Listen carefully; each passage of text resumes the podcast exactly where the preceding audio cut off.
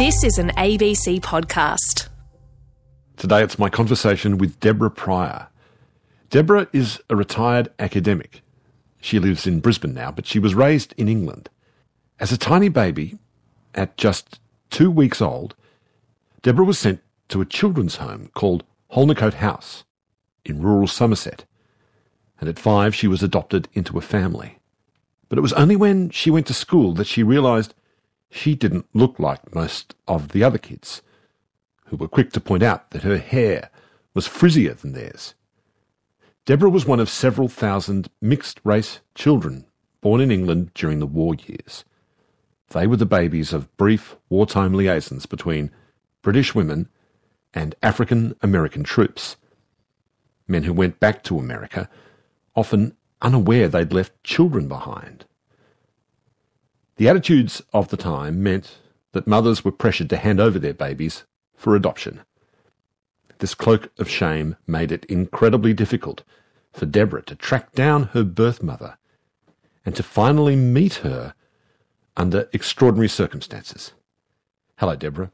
Hello, Richard. You spent all of your early life at Holnicote House. What do you remember of that time? Um, experience at the home was happy. From what I could know, it was secure and it was uh, lots of playtime because there was um, a group of other children that were just like me, and it was just happy. And we were cared for by um, young nursery nurses who'd never seen brown babies before, so we were a bit of a novelty. And uh, it was just, I can only remember it was just being a happy time. And it was in a lovely rural setting and fields around it, just pretty idyllic actually. And what do you remember of the house itself? It looks very beautiful from the photos I've seen. It, I just remember it as a, a big house and big rooms. And you can imagine to a small child, everything looked big. And it had a lovely garden, and there was a little thatched cottage in the in the grounds, which turned out to be matron's uh, viewing so she kept an eye on us when we were in the play in the in the garden. As an adult, I can look back and see it was a very grand house, but as a child, it was just a very big house. Was there a lot of the great outdoors about your childhood? Yes, there was. There was. Because it was where it was located, as I say, in this lovely rural village, surrounded by fields and walks and what have you. Um, when we could walk, in fact, I think even before we could walk, it was the duty of the nursery nurses to take us out for a walk every single day. Rain, shine, snow, or whatever. We're going out for this walk. but, See, the way you're talking about it, it sounds like a very happy and very very secure. It sounds like you felt very safe there. Yes.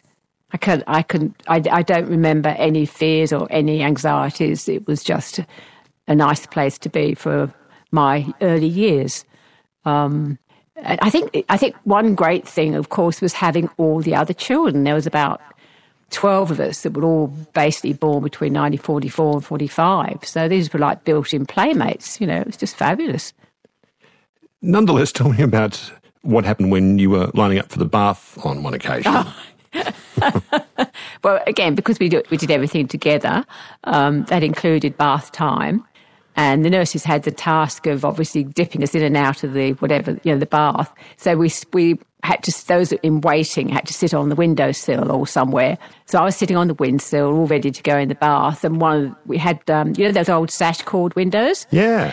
And um, I could still hear the nurse saying, I think it must have been Leon. It's bound to have been Leon. He was our big brother type.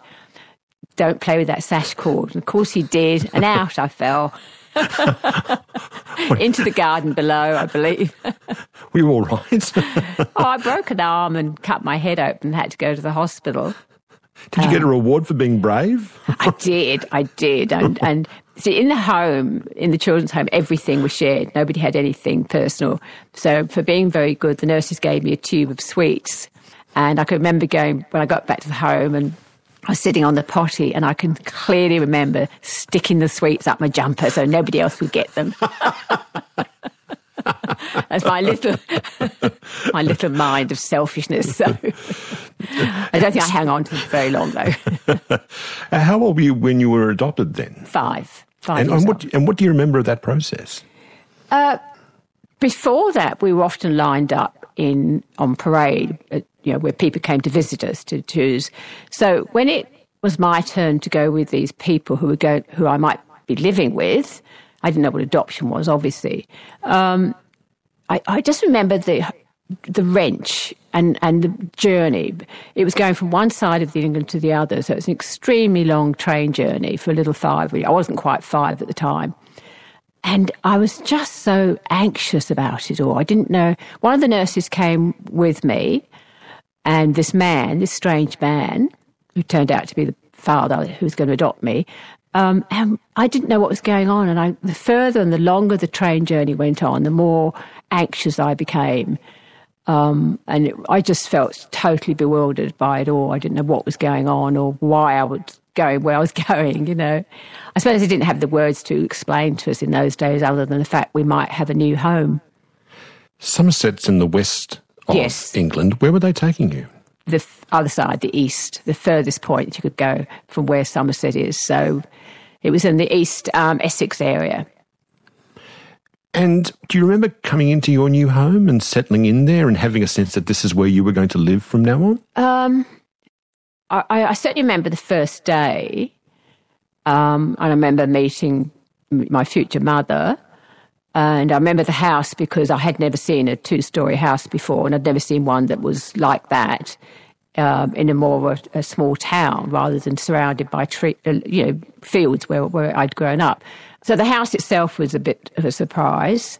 Um, I remember our first meal, which I committed my first crime of ungratefulness um, because they served rice pudding, and there's no way I was going to eat that rice pudding. I detested it. So that was a bit naughty. Um, but it still didn't occur to me that that was going to be my home because my home was back in Holnicote House. You know, that was where I'd always been. So, and I guess in those days, it didn't really explain things to children like you would today. What did you notice about your adoptive parents, Sid and Queenie? Oh, yeah. Well, uh, Sid was white, of course, um, very English. Uh, but mother was actually coloured. She had coloured skin like me. Um, so I suppose in a way they can't really remember your actual feelings, but I, I, I suppose it must have given me some comfort because that was quite unusual. I don't know if people realise that there weren't many coloured people in the 1940s in, in Britain. The first cohort of um, West Indians didn't come till 1948, so we preceded that. So it was quite unusual to see that, I suppose. And but the whole town was white. There was no. She was the only one. Was she from the Caribbean? I don't know. She never told me. She never told me. Her father was a, a merchant seaman, um, so I assume he was from the Caribbean. But she never. She just found it a, a, a source of great shame, and uh, she never talked about it. Her blackness was a short. Was that a source of shame to her as well? Yes, yes, very much so. It was um, a disadvantage to her, and um, she imposed that on me as well. It was sad, really. And yet here she was living in a very white, middle class township. Did she try to conceal it at all? Uh, she did, yes. She always, um, I always remember her putting what I can see today was quite pale uh, makeup on, or powder. It was only face powder they used in those days, and straightening her hair. And she was a very smart woman as well. So that, you know, she made her sort of stand out because she was very well dressed. But yeah, she used to straighten her hair and all that sort of thing. So mm-hmm. you'd grown up in this initially, had been in this place which was full of kids, and you were all, I'm imagining, in in, in the big home, sort of all pinging around the place like mm. little kids do. Mm. Did you then have to suddenly behave differently now that you were in a adopted family? Mm. Oh gosh, yes. Oh yes. I mean, and I think that was hard all round for everybody because um, I was five, almost five. I, I, I was five in March, and they, I was there in about. Anyway, I was about five, um, and of course, my way of behaving was already conditioned by my time in the nurse in the children's home. So. Um, I did find it hard to sleep on my own, for example. Apparently, I used to have nightmares and screaming and all that sort of thing. Very confused and very anxious. I started biting my nails and all the classic signs of stress, you know, wetting the bed, all that kind of thing. Because I was on my own in this room. There was another girl with me. I didn't know her, but um, she was much younger than me. So being in a room on my own actually was quite frightening. And was the other girl adopted too? Yes, eventually, yes. And, and and how did your, your new parents? How did they adapt to this new life that they'd um, they'd created for themselves with two adopted kids? Yes, it was hard, much harder than they thought. I'm no, I can see that. It was very hard because we were t- two girls, weren't related in any way. Um, I didn't know the other girl from Holnicote House because she was much younger than me. I was already formed in my ways, as it were, at five years old. And they didn't know how to deal with us, quite clearly. They didn't know how to deal with us. So we were punished. But I'm not, I'm not condemning them. I don't want to condemn them because they did what they was best and they coped as best they could. And certainly physical punishment was the norm in those could, that, that time. But could you get a sense of love from them? No. No. No. It was, um, there was no affection there. I think it was just a struggle a struggle. You know, you don't like to criticise, and I certainly don't want to condemn them. They did their best, but God, it was horrible. Nonetheless, you mentioned that you were made to feel ungrateful about not wanting to eat the rice pudding. Was that oh, yeah, a common that, theme? That was constant. That was constant because I think again it was part of their coping. And I speak, I suppose, as a more mature person that studied a lot of psychology. You know, part of it was their coping, and they had an expected standard of behaviour, and if we didn't comply, we were punished. Um, we were. I particularly was forever being told that I'd be sent back because initially we were six months probation, and there was always the threat that you would be sent back wherever that was going to be, you know, if we misbehaved. And they kind of used that as a bit of a weapon um, that, we, that, that, that, we should be grateful, and that if we didn't behave and do as we were told, we could be sent back. There's always that temperance about our time, is a shame, really, but um, it's just how it was. But then they gave us, they gave me a home, um, and it was a comfortable home too. You know, was nice, semi-detached, as they used to say. How about uncles and aunties? Were, plenty, were, they, were they around and were they a, a bit more affectionate with you? Um, well, on my father's side, they we were source of shame, and, and even when we went to go and visit his mother, we, we had to kind of go out in the garden, but that's another story.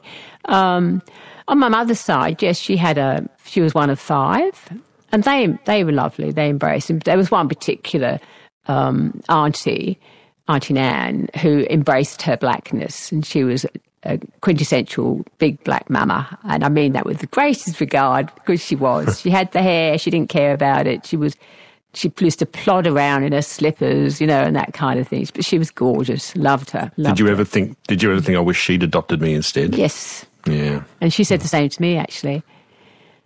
Oh God! Uh, but but yeah. then your dad's family wanting you to stand in the garden. My man, that's yeah. But people, that was in the, this is the 1950s. There was a lot of people didn't they didn't hadn't had chance to really understand coloured people, Negro people, whatever they called us in the day. They hadn't really had chance to know about them. We were just strange. We were just different. That's why you got all the name calling. And see, even when the West Indians had were just starting to arrive, um, so that there was a few more of them around in London. But generally speaking, people were very bigoted towards anybody that was different, and particularly if you were coloured or black. They didn't call it black, I don't think. I think we just Negro. How about being adopted? I mean, I know you have a memory of leaving a home and going into this household, but was there a moment when you needed to be told you're actually an adopted child? You've been. Uh, do you have a consciousness of that, or did you always know that? I always know that. I was told regularly, told very regularly, um, particularly when there was punishment involved. Yeah. Um, so no, there was never. I, I was never in doubt about my adopted status. So you adopted illegitimate and um, coloured, you know, that wasn't good ammunition to go into the big world of school. Believe me. yeah. Well, when you'd been in the in the in the home, you'd been around a whole lot of kids who were either black or part black or something like that. Yeah.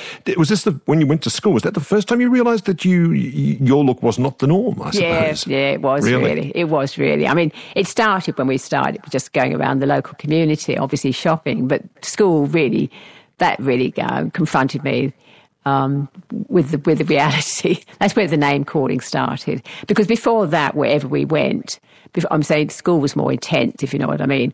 There was always the pointing and the, you know, mummy, why has that girl got fuzzy hair? Why is that girl like a gollywog? What, you know, that went on constantly.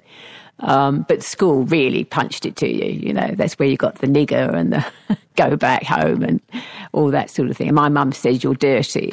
You know, all that, that ignorant stuff. And yes. yet I'm talking to Dr. Deborah Pryor, who has, has a PhD. Who gave you a love of education then? Oh, do you know, my mother did. because she said to me, my adopted mother said that, Deborah, the only way you're going to get better and be better than anybody else is to get, you know, a good education. Um, and to that end, they started me off at a little Anglican prep school, um, which was not a good thing to do because all the other families were against us. They were prejudiced towards me, particularly because I was very Negro looking. Um, but she did impose, she did set sow that seed that, that education is a way forward. It's a way to better yourself. But when I was at school, my primary purpose was to survive and to be accepted because I had this rejection uh, chip on my shoulder. so never good enough. So unfortunately, when I was actually in my formal school years, all I did was be accepted. You know, worked really hard to be liked you know, I mean, I'm, plenty of people can tell that story. You, you forego your education to just to have friends. Talking to people who've had your experience with education, being like the only one of this in a larger group of that in, in, in a school, one, one of the few benefits you get from that, though, is you do have to figure out who you are at an early age. You can't just sort of blend into the crowd and mm. just assume their values. You have mm. to kind of really have that moment where you know what it's like to be alone and to enjoy your own company and to figure out. Eh, there's a kind of an integrity that can often grow up from that alienation. Do, do you think you got some of that? Yes, I did. Of course, I did. Yes. Because it, I mean, the struggle was trying to, as you say, to, to, to fit in, to be like others, but they, there was nobody really like me there. And just a very silly, simple example with, with the hair, because my hair was, you know, that lovely, amazing ball of frizz that it was. And the fashion of the day was to be long haired and plaits. You know, when I tried to plait my hair, it just sort of stuck out like two thorns sticking out, you know, the horns sticking out the side of my head. You know, um, so yes, there, there, there was a point where I had to kind of, as a young person anyway, except me as this is what I was because I couldn't be the same as the others. I couldn't, I didn't look like them. Um, their fashions, their hairstyles, just, I couldn't adopt that. Do you remember any teachers at school who were particularly kind? Um, not really. I think when I got to high school, the gym mistress was quite nice, Miss O'Neill. And the library lady was quite nice, and I was friends with her daughter. But no, it's sad, really, isn't it? Not, the only one that really stands out for me was when I went to this little prep school, and she was an Anglican nun, and I think her name was Sister Dorothea. I looked at the um, history book of the school, and she, she's the most likely to be one. And the reason she stands out is because when I arrived there at five and a half in this little private prep school, stood out like a sore thumb she realised I couldn't read or write, and all the other children could because of their background. And she took me um, under a wing, I suppose, and, and every break time um, she took me to, to learn to read and write. So I'd look out and watch all the other kids having fun in the playground during play break, and I'd be she'd be teaching me to read. And I think that was absolutely profound in my future um, because when we had to leave the nice little prep school because of we just didn't fit in, and there was quite lot, some nasty stuff going on with the other kids, and we went to a big rough tumbled public school, you know. Um, if nobody would have sat down with me to, to, to, progress my reading and writing. So Sister Dorothea probably is the most influential teacher in my whole life. How old were you when you eventually left home then, Deborah? Just about 16. So I was there for, yeah, I was, I went in, I was lucky enough to have advice about going into nursing. And um, that the time they would start at the local hospital, they were starting the first cadet nurse, nursing course, which enabled 15 and 16 year olds to enter nursing. And my mother was clearly ready to get, I say get rid of me. It was, there was other reasons for it. And I, I, I you know, won't dwell on that now, but she needed to get me out of the house. And um, so she told a bit of a fib that they were moving and I wouldn't be able to live with them anymore. And so I was in the nurse's home at age 16. Were you glad to get out though? Yes. Yes. It, it was wonderful. so as, as a teenager, were you, were you, becoming more and more curious about your background? Yes, I was. I was. I was starting to um, yes, you know, it started to mean something. And I think going into the nurses' home helped because that was the first time I ever met, um, not immediately, but I started to meet other people of colour, other people from African American back, not African American so much, sorry, as the Caribbean background. So, and because people, as you're going through schooling, ask questions. And I remember at one point in school, they asked me, where are you from or what's your, how's your, why's your hair like that? And I said, from Peru. I can only think that popped into my head because it's before Paddington, obviously, but we must have had something in geography or something because it just sort of fitted. So I think I'm from Peru. so yeah, the curiosity was starting to um, gain some traction in thinking, yes, oh, what, what am I about? So, did you ever go into like you know places like Brixton? Because Brixton was starting to fill up with yes. um, Caribbean migrants, where you'd see a kind of majority of, uh, of black people on the street. Did you? What was that like for you to walk down the street? Oh, that, fabulous! That was it was fabulous life. I mean, it taught me a lot about life going to Brixton. And one of the West Indian nurses that I befriended took me first introduced me to Brixton, and from that I, I met my first pash, my first love, and uh, which was lovely because they taught me about their culture, and I very much envied it because it was so clearly defined, even though they had their own struggles um, of, of, adjusting to English ways. Was that the high point of rude boy culture? You know, when guys walking around with their sharp suits, pork pie hats, oh, skinny gosh, ties, yes. ska music, all Spibs, of that. Spibs, yeah, yeah. yeah, yeah. It was a good look, though. those, those, guys looked amazing. They, that's where you get ska music from. That yeah. That, that's right. Oh, yeah, and and we had the calypso and partying. Oh my God, every weekend was partying. You know, and they really partied in the streets.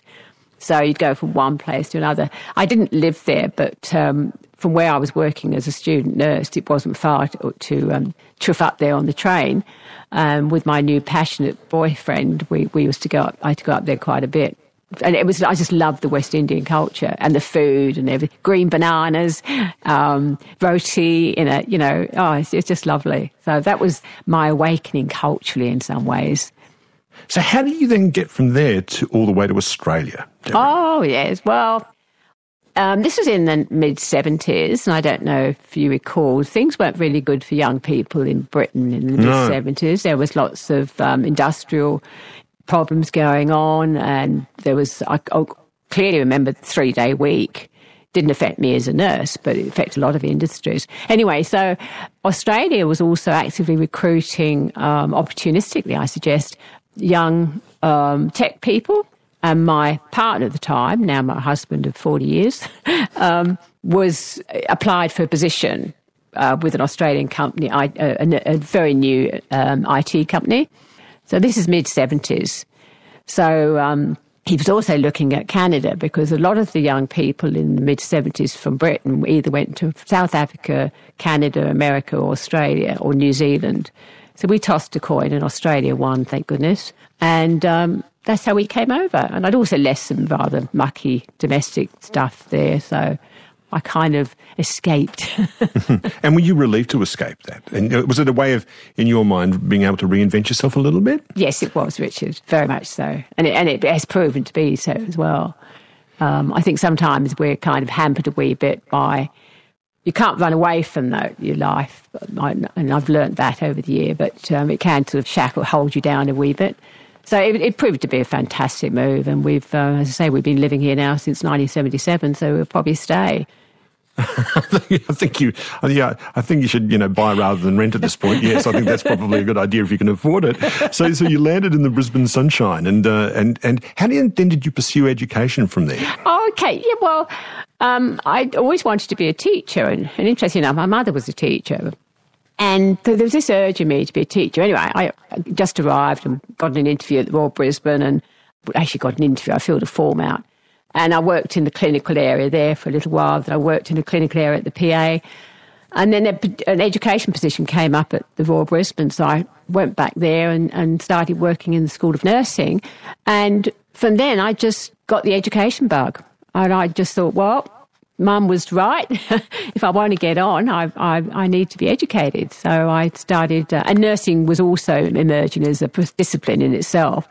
So, um, you know, so I did start the diploma of nursing when I was in England before we came over, but I never completed that. But I still got the bug. And what was fabulous was things like psychology and history So it, which helped my maturing as well to just understand that and understand how important history is and to understand um, human behaviour and all that sort of thing. So once I was at School of Nursing and I got my diploma and then I got my bachelor and I just went on. I didn't stop till I got my PhD, you know. and I thought, oh, that's good. Done that. Podcast. Broadcast. And online. You're listening to Conversations with Richard Fidler.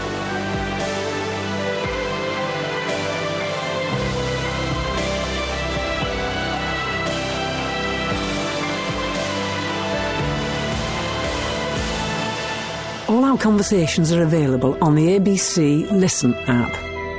Or go to abc.net.au slash conversations.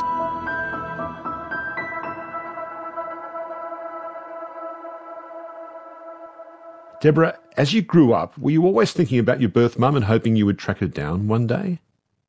Oh, yes, all the time. In fact, I started my search back in the 60s when I was in England, obviously, and um, but never got anything. So what you do, you just in those days it was all very slow. But I've been basically sending correspondence to Somerset County Council because I knew that's where I, uh, the home was um, for for years. Why was it so hard for them to respond to you? I, I don't really know. They either it was always a blank. There was no records, or they didn't have access to the records, or something like that. But there was never any satisfactory um, response at all, and that went on for years. And you know, you don't sort of, I didn't pursue it all the time. You sort of pick it up and try again, and then you start again. And it wasn't until the nineties that anything really started happening. How did you start to make some progress then? Well, it was extraordinary. Uh, situation really. So I, I most recently, I probably would say written about the end of the 1980s, um, and I was in a meeting here at Mount Olivet, funny enough, and I was actually chairing the meeting, and I got a call from my husband to say, "Oh, I've got to tell you this. I've just had a call from Somerset County Council. They want you to get in touch urgently. And I thought, what? Anyway, what had happened, a retired social worker from Somerset County Council Children's Department had made it his retirement project to find us. Wow. He knew, he knew about Holnicote House. He obviously had a curiosity about, well, okay, these kids were there for 1944 to about 1946. What happened to them? So this guy, this lovely guy, David, um, was tracking us down, and obviously, and thank goodness, that the Somerset County Council had kept my correspondence. And because he was because he was a, uh, uh, from the Department of Social Services, mm-hmm. did he have the kind of access and, and, and, reach that you would not have otherwise oh, had? undoubtedly, absolutely. Absolutely, and when I look back, uh, you know, since I've been preparing for, to talk with you, I, I've realised how much he he he did stuff that I'd been asking for for years, he was able to find, like my original birth certificate.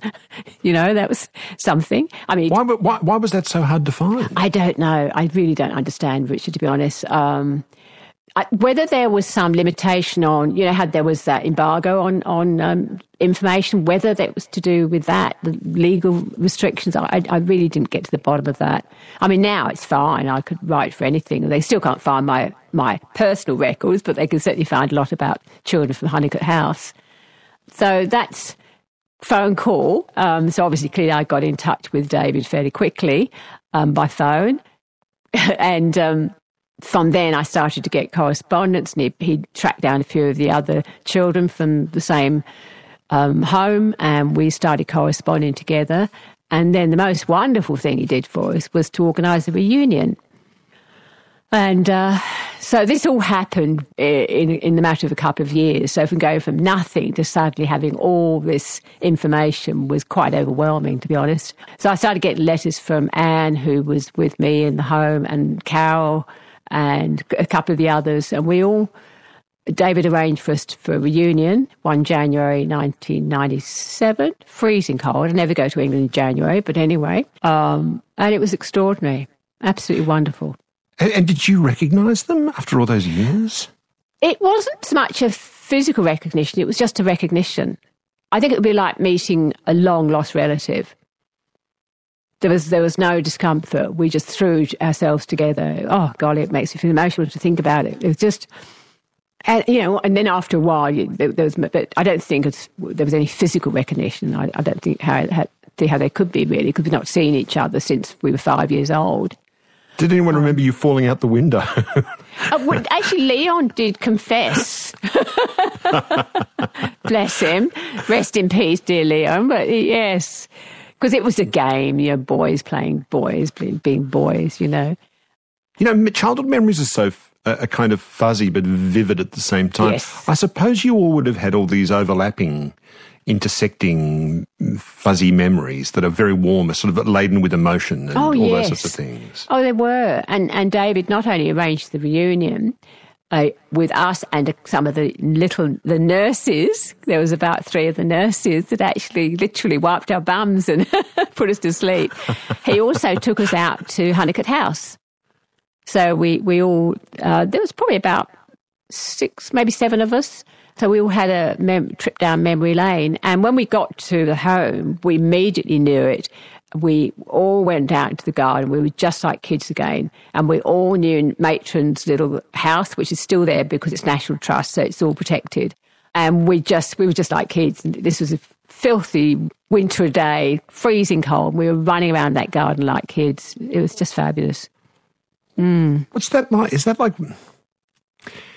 Is that like walking into your younger self, or what is that like for you? To yes, it to is like walk, it is like walking into your younger self. It's it's um, a regression, I suppose you'd put it in psychological terms, but it, it felt so so safe and um, uninhibited.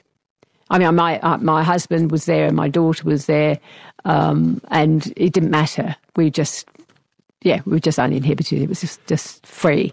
You were giving each other permission to behave like uh, gro- mm. grown up people mm. who are quite successful or not successful in their careers, but giving each other permission to behave like little kids again. Yes, and, I and think we were. like I think we were. And we were all doing little reminiscence about, oh, do you remember how when we used to play and, and, and if we did something naughty, out of nowhere, matron would come in and catch us, you know? And that's because Matron's house was positioned in that way. Yeah, no, we, we went down with those, and we, we couldn't visit all of the um, inside the, the home because it's now being used as a National Trust um, holiday retreat.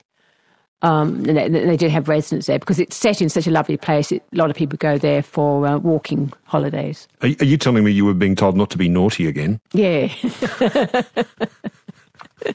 this is on the National Trust now. you, be, you behave yourself, behave young yourself. lady. Exactly.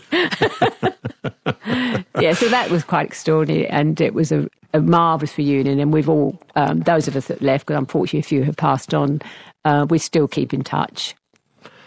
So, Debbie, your mother, what mm. was David, mm. David Stanley, who'd mm. been doing this project? Yeah. What was he able to tell you about well, he, mother? He found her because the, pro- the difficulty had been that um, when I was adopted, I was given another name, though I was born, and on my birth certificate it's Margaret Patricia Windsor, but I was adopted as Deborah Margaret. Um, so you, had, you, had, you were given the same name as Princess Margaret on your birth. oh yes, that's right. God. Has that not occurred to you, that thought, until now? Oh, yes, of course it has. I, I like, I enjoy that. well, Your Royal Highness. Until I mean... people see me and think, oh, no, maybe not. But no, that's my mother's uh, married name. Yeah, because she was married. That was her married. So I was born on my birth certificate. It's Margaret Patricia Windsor, have you know. what did you find out about her situation during the war years? Well, she was, when she had a liaison with my fa- my birth father, which produced me, she was a young widow. She'd lost her husband and a torpedo. He, he was serving in the Navy, and his unfortunately his ship was torpedoed, and he was lost. And she also had two little children, two girls under three. So she was, uh, and she was working as the, uh, she was the village school mistress. Um, so she had quite a respectable status in the village. Um, I mean, a village, you know, one school village type of thing. So her liaison with, generally speaking, the women were condemned for having anything to do with the Negro soldiers, but she did, clearly. How do you think they met? Do you have any idea? Well, I, I only know from um, what historical data or information there is available now, and it was very common for the local churches to put on church hall dances and, of course, the local pubs and what have you. So she most probably met him at one of those dances, I would have thought. Uh, I must also say that the, the Negroes, as they were called, Negro GIs, the black GIs, were in segregated camps. They didn't have a good life. And I think, from what I've read, the local women mothered them. They took pity on them because oh. they were oh. treated appallingly by their white counterparts.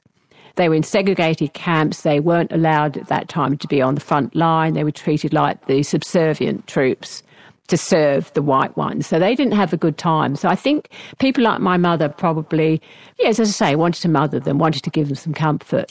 So, but I can I, I can see how difficult it would be to have that liaison in her situation and know that her baby was going to be, you know, not white, put it that way.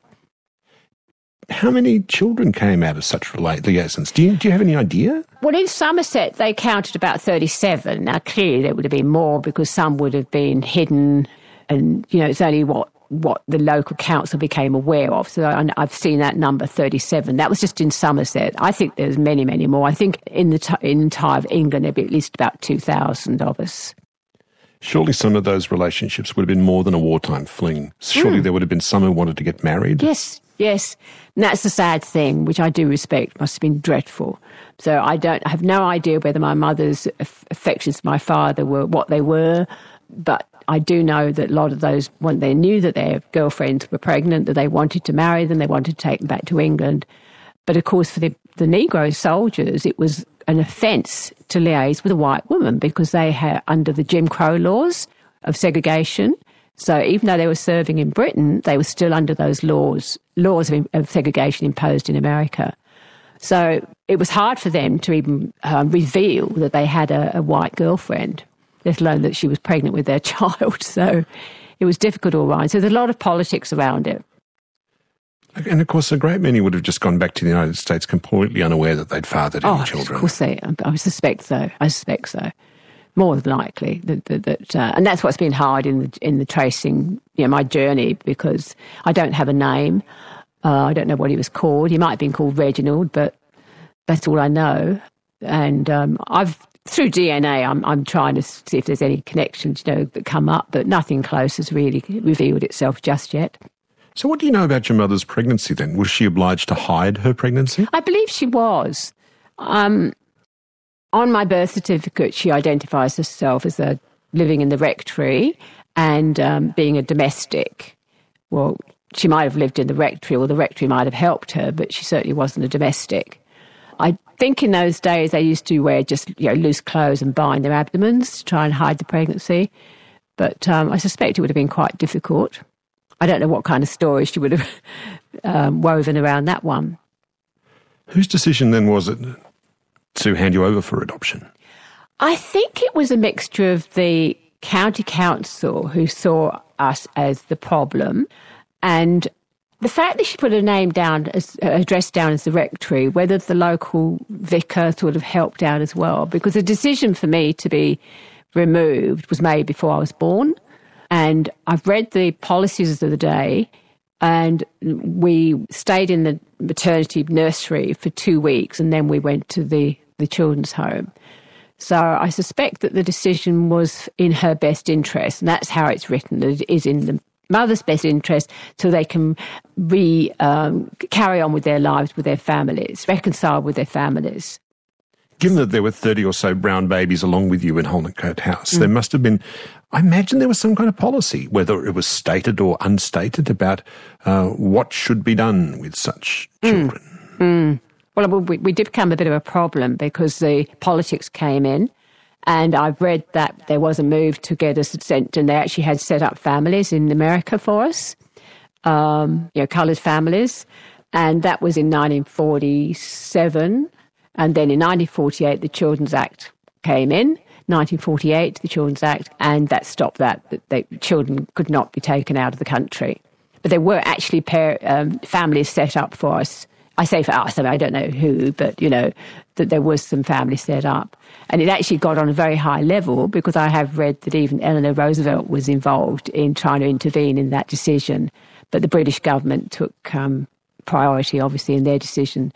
So we was in England. There was no chance of us being sent to America. And you often fantasize about what the difference would have been, but it wasn't. America in the 60s, uh, sorry, in the uh, 50s wouldn't have been a good place to be raised necessarily. But the, Not in the South, not in the deep South. no, no, no, no. I mean, you, as I say, you can, you can romanticize about the if onlys or the possibilities, but that's so that's how it became, and it was political. And um, and to their credit, the county council did their best to try and get us um, adopted or um, rehoused. I think was the word into appropriate places.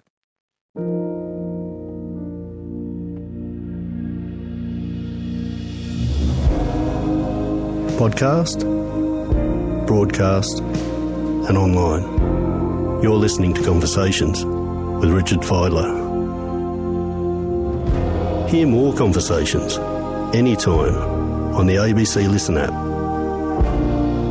or go to abc.net.au slash conversations.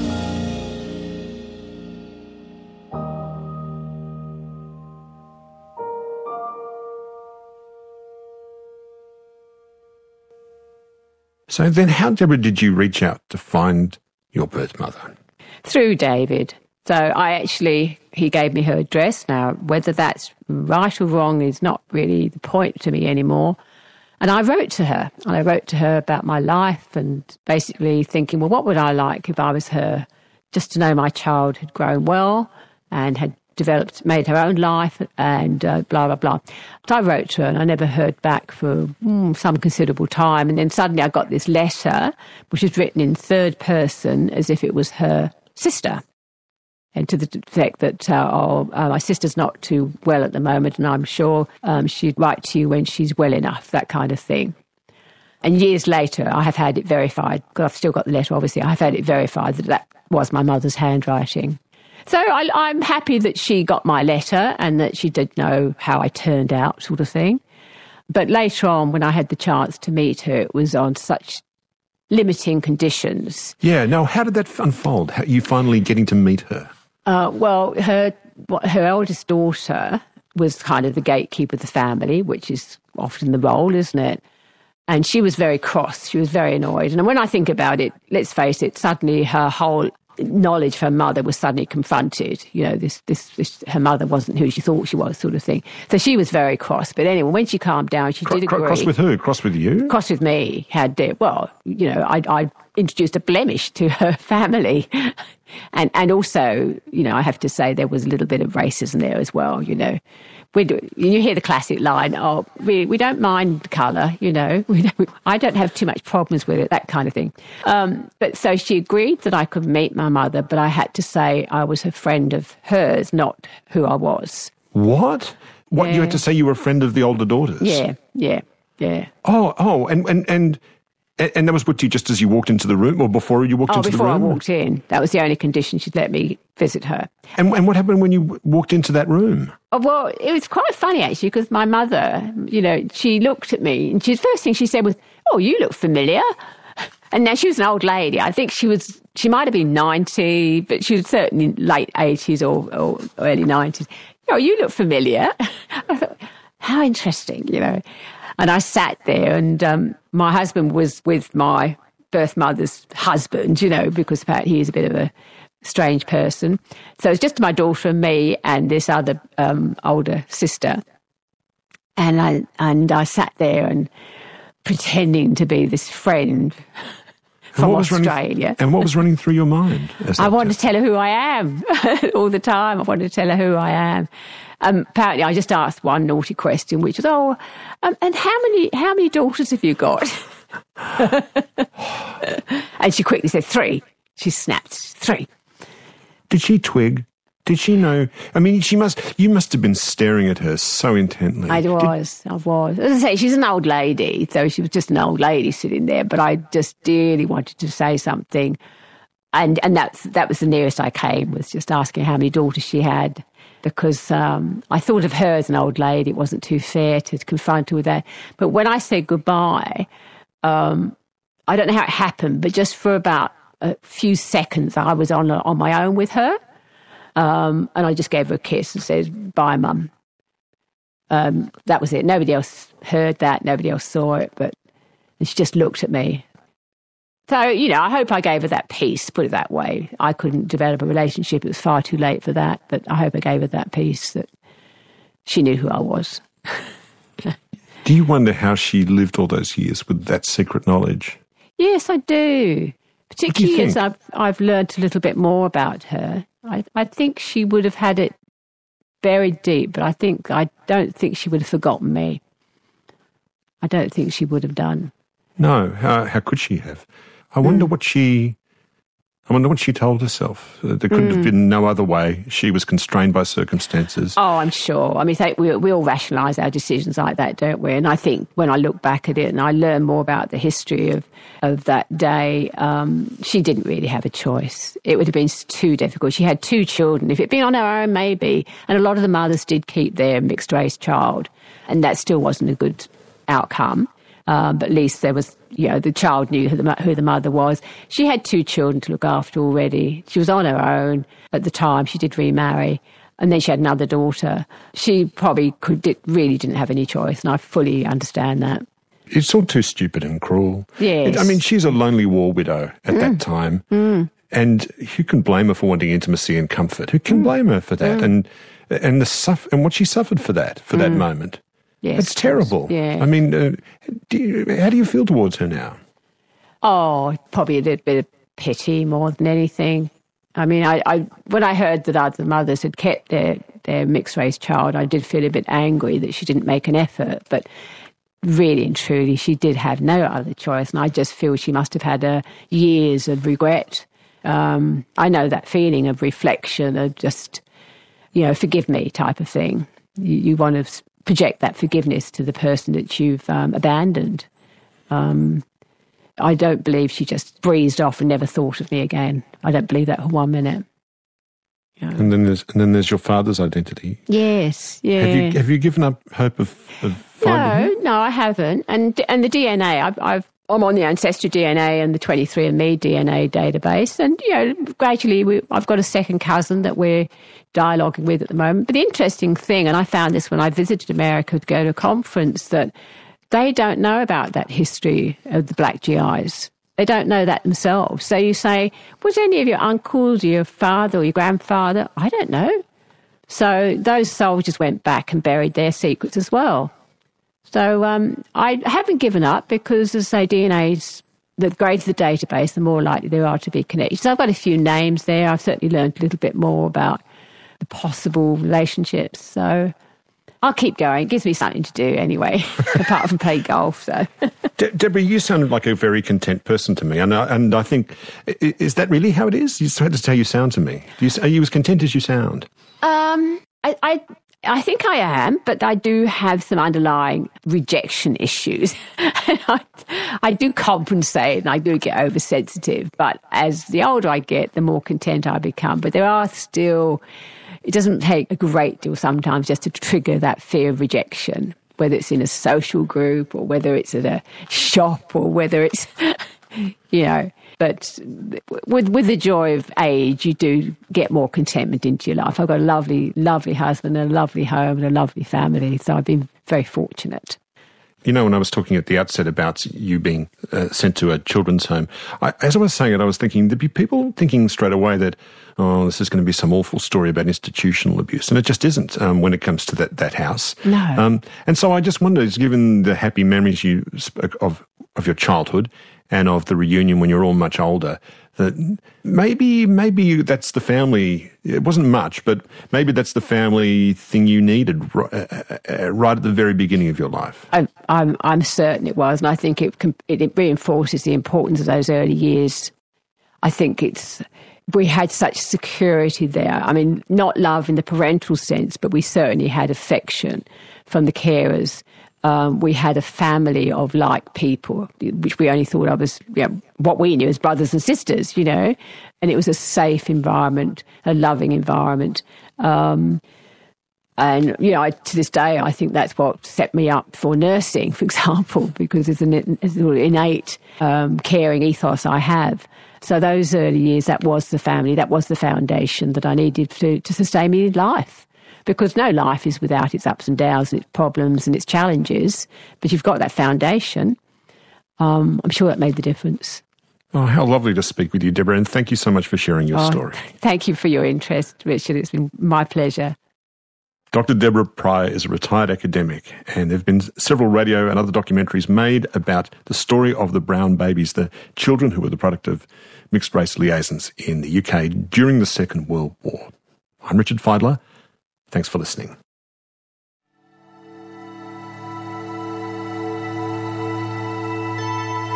You've been listening to a podcast of Conversations with Richard Fidler.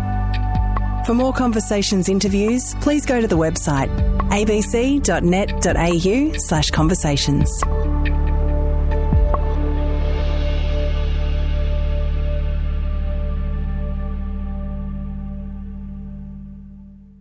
Discover more great ABC podcasts, live radio, and exclusives on the ABC Listen app.